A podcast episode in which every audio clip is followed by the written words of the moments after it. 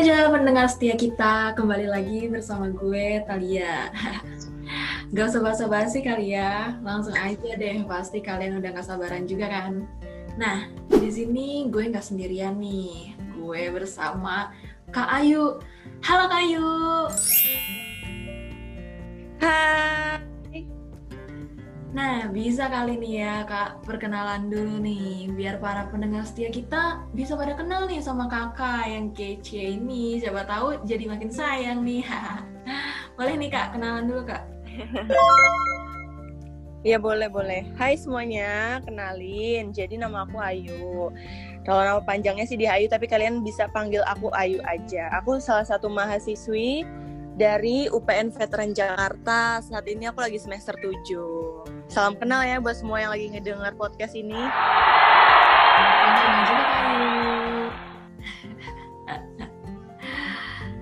Eh, aku lihat-lihat nih di Instagram Kayu kan kayak eh, sibuk banget nih ya kak. Walaupun lagi pandemi ini tuh banyak banget nih kegiatannya. Apa aja sih kak kegiatan yang kakak lakuin selama pandemi ini? Aku karena ini lagi semester 7 ya, kebetulan tugas aku juga lagi padat-padatnya nih. Hmm, teman-teman. Jadi aku lagi sibuk Ya. nugas kuliah, terus juga di sisi lain aku juga aktif ngajar modeling, terus juga wah, sama bangun-bangun bisnis aku aja sih gitu. Keren banget sih, keren abis. Duh, walaupun lagi pandemi gini, tapi tetep ya kak padet banget nih Hmm. jadwalnya. Aduh, kan Oh harus dong, harus produktif kita. Iya sebagai remaja kita harus banget nih kak untuk produktif. Nah, Iya betul banget. oke nih gengs. Sekarang kita akan membahas tentang pendewasaan usia perkawinan. Mungkin teman-teman di sini semua masih sangat asing ya mendengar kata-kata tersebut. Kayak apa sih pendewasaan? Apa sih itu? Nah, di masa remaja ini tentunya kita ketahui kita adalah masa transisi di mana seorang remaja harus sudah mulai nih bisa merencanakan masa depannya sehingga menjadi generasi yang berencana. Nah, menurut Badan Kependudukan dan Keluarga Berencana Nasional atau yang biasa kita sebut dengan BKKBN, usia ideal menikah itu perempuan 21 dan laki-laki 25 nih. Nah, Kak Ayu, kenapa sih harus 21 25 Hmm. tuh? Kenapa ya tuh? Oh, 21 dan 25 ini jadi nih gengs. Kenapa sih perempuan itu harus 21? Karena aku dari segi ilmu kesehatan juga kebetulan aku kuliahnya kan di kesehatan Hmm. itu wanita siap bereproduksi di usia 21 tahun. Jadi seluruh organ sistem reproduksinya ini siap untuk menghasilkan janin dan juga mengandung itu ketika usia 21 tahun nih, gengs. Nah, kata Lia kalau misalnya usia 25 tahun itu kan untuk laki-laki ya. Ya, betul. Nah, kenapa itu dua Nah, kenapa itu 25 tahun itu untuk laki-laki? Karena jangan lupa nih, gengs, laki-laki itu kan dia punya tanggung jawab untuk menafkahi keluarga, betul Hmm, kan betul kata Lia? banget. Betul banget.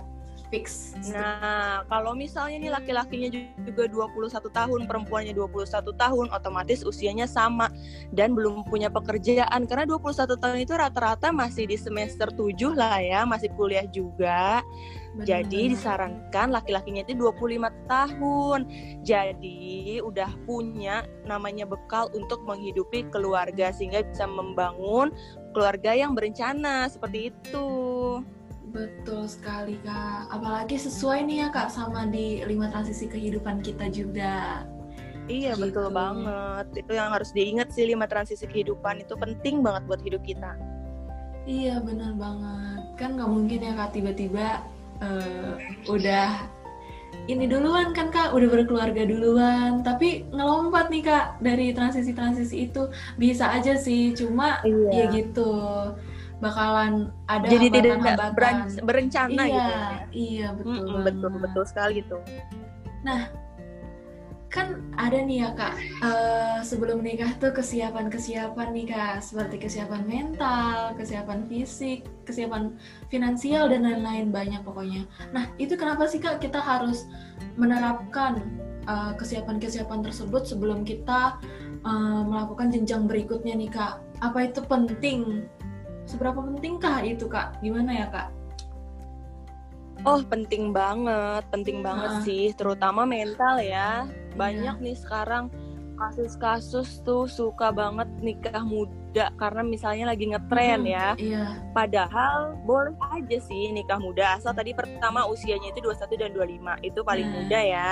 Iya. Kemudian juga mental ini harus harus juga siap karena menikah itu bukan hanya tentang aku sayang kamu dan juga kamu sayang aku, tapi juga bagaimana Iya. kita mampu menghadapi masalah-masalah di dalam kehidupan rumah tangga, betul nggak sih kata Lia? Iya betul banget tuh. Ya kan? Mm-mm. Nah, karena kalau rumah tangga itu sebenarnya masalahnya itu banyak banget dan harus dilewati, nggak bisa tiba-tiba kita berhenti membangun rumah tangga di tengah jalan, ya kan? Itulah kenapa sih kesiapan mental itu penting banget nih bagi kalian yang mau menikah, terutama kalian yang sudah mencapai usia 21 tahun untuk perempuan dan usia 25 tahun untuk laki-laki.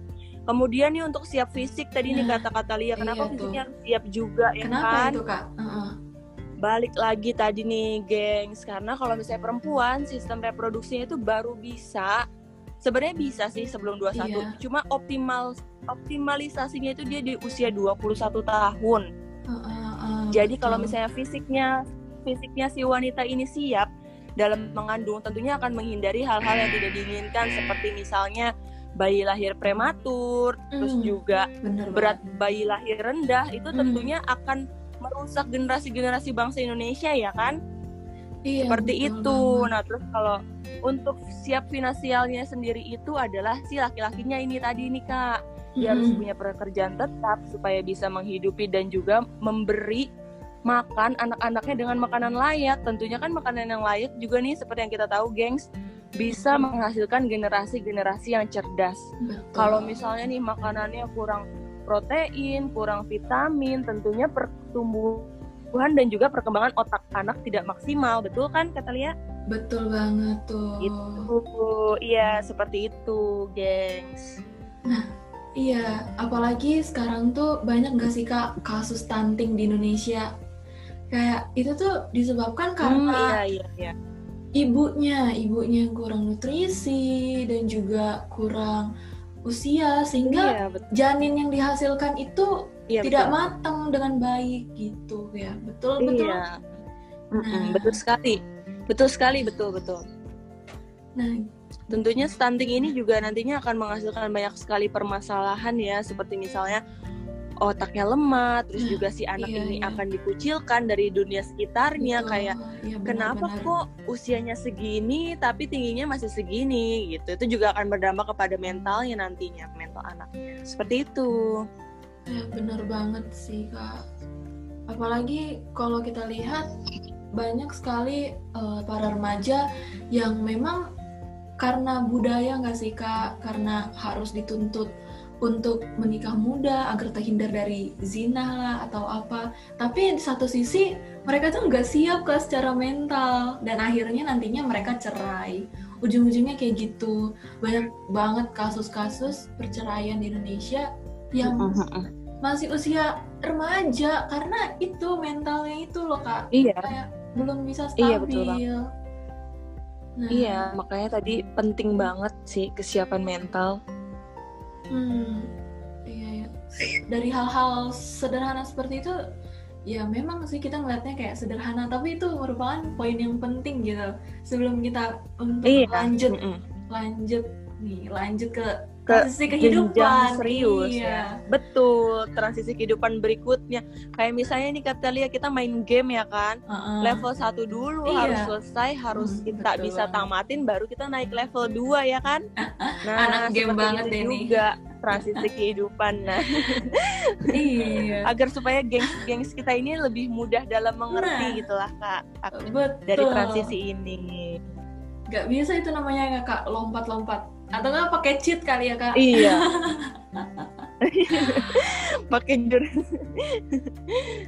Nah kan tadi kakak kenalan nih dari jurusan keperawatan kak. Nah berarti Iya. sering sering dong nih nemuin dampak yang ditimbulkan dari pernikahan di usia di usia dini ini gitu. Jadi kayak kakak Iya. selama dinas tuh pernah nggak sih kak kayak ketemu eh, kasus-kasus seperti ini yang memang dampaknya itu jadi kena untuk si generasi yang baru lahir ini loh kak. Nah boleh dong kak di sharing nih gimana cara uh, kakak untuk nanganin hal tersebut atau gimana sih pandangan kakak mengenai hal tersebut gitu? Oh waktu itu jadi aku pernah dinas, hmm. terus juga aku dapat uh, perawatan waktu itu di maternitas kan kebetulan hmm. pada bidangnya. Nah aku ngeliat nih kata Lia ya aku ngeliat jadi itu ada pasien dia itu sungsang bayinya. Sungsang itu dalam artian kalau misalnya gengs-gengs kita kurang paham nih arti iya. sungsang, yeah. jadi itu bayinya ini agak salah gitu posisi kepalanya, kakinya untuk keluar seperti itu. Terus juga untuk jalan lahirnya ini masih sempit nih kata Lia. Tentunya itu juga disebabkan yeah. karena kenapa?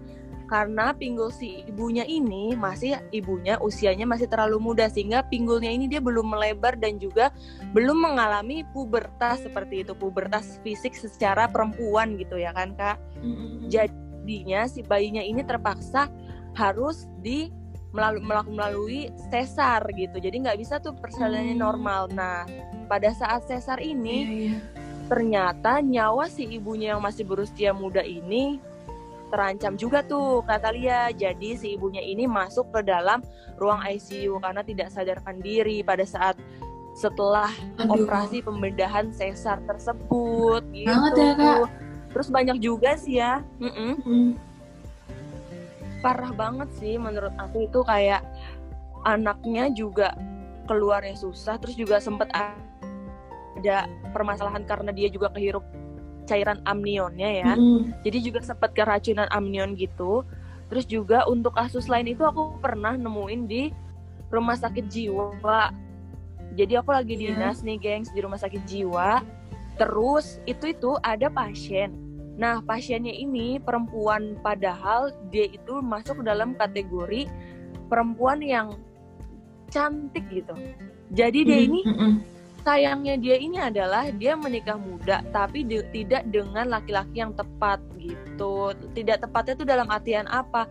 Laki-lakinya ini hanya bermodalkan cinta nih aduh bahaya banget bahaya iya banget. aduh. Ya kan kita kan nggak bisa dong tentunya kita kan harus hidup realistis yang mana kita butuh dinafkahi dan juga butuh uang dong untuk membeli apa-apa saja kebutuhan kita dong ya kan bener nggak Nah, akhirnya Bener si banget. perempuan ini hmm. karena dia bercerai seperti itu kan dia stres banget itu. Jadi dia beban banget, akhirnya dia mengalami halusinasi-halusinasi. Iya. Dan masuklah dia ke rumah sakit jiwa. Menurut aku sayang banget sih kata aku pas aku lihat. Iya, iya. Sempat aku lihat datanya itu dia usianya ih masih muda sih Kak, usia sekitar 20 tahun. Hmm. Gitu sih. Hmm. Makanya penting banget sih menurut aku untuk mempersiapkan ya transisi berkeluarga gitu banyak banget iya. hal-hal iya. yang harus dipersiapkan mm -mm. yang harusnya remaja itu, itu ya aku yang harusnya mm -hmm. remaja itu bisa produktif bisa gapai cita-citanya iya, tapi betul. harus terhambat karena ini dia betul. yang tadi masalah-masalah ini gitu ya kak kayak begitu iya, disayangkan iya, padahal... sekali sih kak bisa merugikan iya banyak banget ya. Iya bisa merugikan kedua belah pihaknya gitu. Nggak hanya satu sisi dari pihak ibunya ia dirugikan dari anaknya juga iya, kena betul. dampaknya. Jadi kayak kita tuh perlu banget sebenarnya uh, ini dia tadi kesiapan dalam menikah ini pendewasaan usia perkawinan. Kita harus memperhatikan hal tersebut gitu. Kadang kita ngelihatnya kayak ini hal sepele ah cuma segini kayak gini doang nggak penting nggak penting. Tapi kita sendiri udah ngelihat gitu ya kak dampak-dampak yang ditimbulkan gitu. Kayak bayi iya. lahir rendah gitu bayi stunting atau ibu yang mengalami keguguran atau bisa juga kena kanker serviks nih. Kayak banyak banget nih dampak-dampak yang ditimbulkan itu yang paling bahaya. Betul mm -mm. betul iya juga, betul betul. Nah setuju banget sih kak sungguh sungguh emang harus remaja sekarang ini harus kita berikan awareness gitu kali ya kak. Kayak bahaya loh kalau misalnya uh, kita menikah di bawah usia gitu. Walaupun memang kebudayaan di Indonesia ini masih sangat banyak menganut uh, untuk menikah di bawah usia. nikah muda itu iya. iya Nah, iya sekarang- betul sih kata Lia sekarang kan lagi di masa pandemi gini nih kak. Apa sih kak eh, dampak yang ditimbulkan? Iya. Apa kakak sering lihat gitu? eh, apa ini tuh mempengaruhi angka pernikahan di Indonesia gitu kak? Apa kakak eh, bisa nih eh, melihat nih perkembangan sekarang tuh kayak gimana nih kak?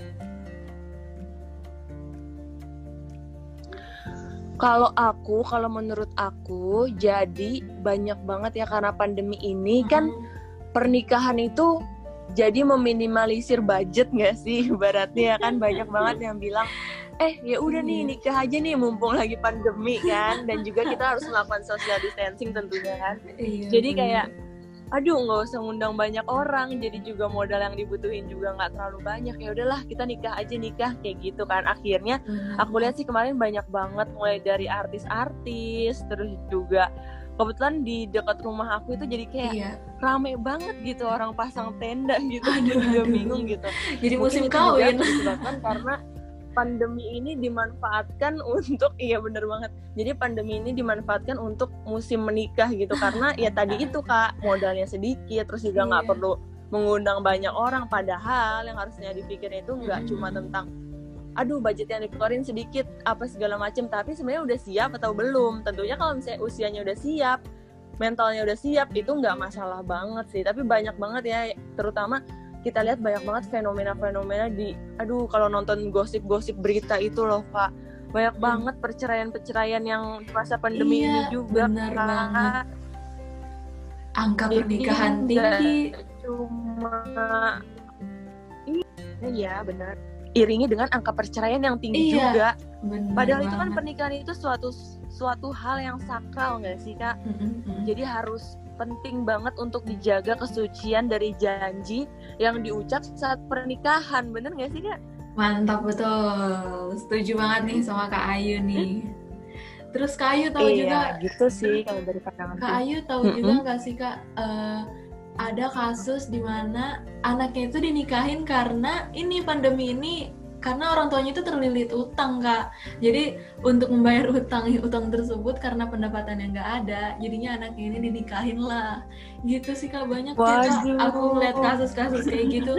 Sungguh disayangkan kayak zaman sih Kak. Siti Nurbaya ya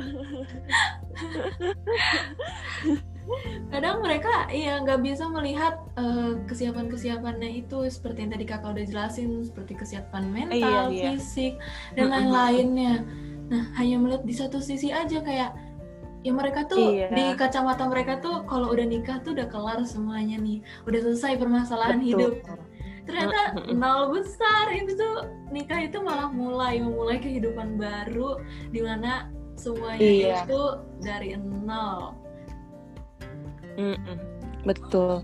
Dan juga menurut aku kalau misalnya ada perem- ada kasus orang tua yang seperti tadi, tentunya orang tua ini seperti gagal gitu ya kak dalam menghantarkan anaknya menuju lima transisi kehidupan tadi, ya kan? Mm-mm. Harusnya ketika si orang tua ini punya anak, tentunya kita juga nanti kan akan menjadi orang tua ya kak dan juga para pendengar nih kan nantinya akan menjadi orang tua dari situ dari kasus tadi berarti kita bisa belajar nih teman-teman gimana caranya kita mempersiapkan kehidupan untuk anak-anak kita nanti. Jadi jangan sampai anak kita kita korbankan di saat pandemi ini dengan iming-iming sudah tidak mampu menghidupinya lagi. Kasihan nanti mental anak-anak kita ya kan? Nah, benar banget, Kak. Apalagi nih, untuk dapat meningkatkan lima transisi kehidupan, balik lagi nih, Kak. Kita dapat melakukan gerakan kembali Iya. ke meja makan. Nah, dengan gerakan kembali meja makan betul ini, banget kita dapat melakukan komunikasi nih, Kak, antar orang tua dan anak. Kita saling sharing, iya cerita apa sih berbagi permasalahannya. cerita Ya, kadang kita tuh bermasalah betul. di komunikasi sih, Kak. Makanya Iya. nggak tersampaikan gitu, Kak. Dari anak ke orang tua dan gitu juga Ke orang sebaliknya. betul betul banget sih kak Itu. Jadi penting banget sih gerakan kembali ke meja makan itu tentunya buat para orang tua nih yang sibuk berkarir ya kan Nah, Kak Iya, harus bener banget. menyempatkan waktunya untuk berbicara dengan anak hanya mungkin sekedar bagaimana kabar kamu hari ini ada masalah atau enggak itu berarti banget sih Kak untuk anak menurut aku. Bener banget, bener banget. Nah, kakak eh, ada nggak sih kak solusi dari kakak nih untuk para remaja yang sekarang nih agar nantinya mereka tuh bisa nih menjadi generasi yang anti bencana. Nah itu solusi dari kakak gimana nih untuk para Gen Rangers Gen Rangers ini? Oke, untuk para Gen Rangers yang lagi mendengar podcast ini, kalian harus banget sih nyiapin diri kalian untuk dapat melewati lima transisi kehidupan dengan sempurna. Jadi ibaratnya kalau misalnya transisi satu itu kalian nilainya itu harus 100 gitu loh. Baru kalian bisa lanjut ke transisi dua dengan cara mempersiapkan semuanya dengan baik mulai dari ketika misalnya sekarang kalian lagi pendidikan Mm-mm. Manfaatkan jenjang pendidikan kalian dengan sebaik mungkin dengan mendapatkan nilai sebagus mungkin supaya nanti karir kalian ketika kalian mencari pekerjaan juga bisa mengikuti dengan bagusnya nilai kalian. Sehingga ketika nantinya kalian berkeluarga kalian juga akan menjadi kepala keluarga atau ibu rumah tangga yang berkualitas juga.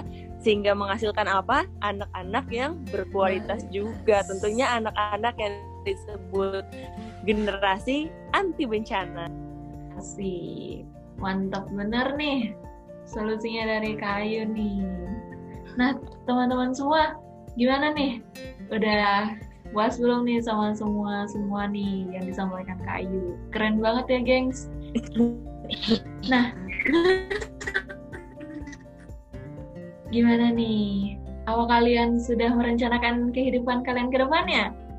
Nah, jika, jika belum, ayo kita rencanakan, kita siapkan semuanya, kita menjadi remaja yang produktif agar terhindar dari semua resiko-resiko yang nantinya akan dihadapi oleh para remaja. Nah, oke deh Sobat Genre, semoga podcast ini bisa memberikan inspirasi ke kalian serta menjadi remaja yang berencana anti bencana. Tetap semangat terus ya. Bye. Salam genre.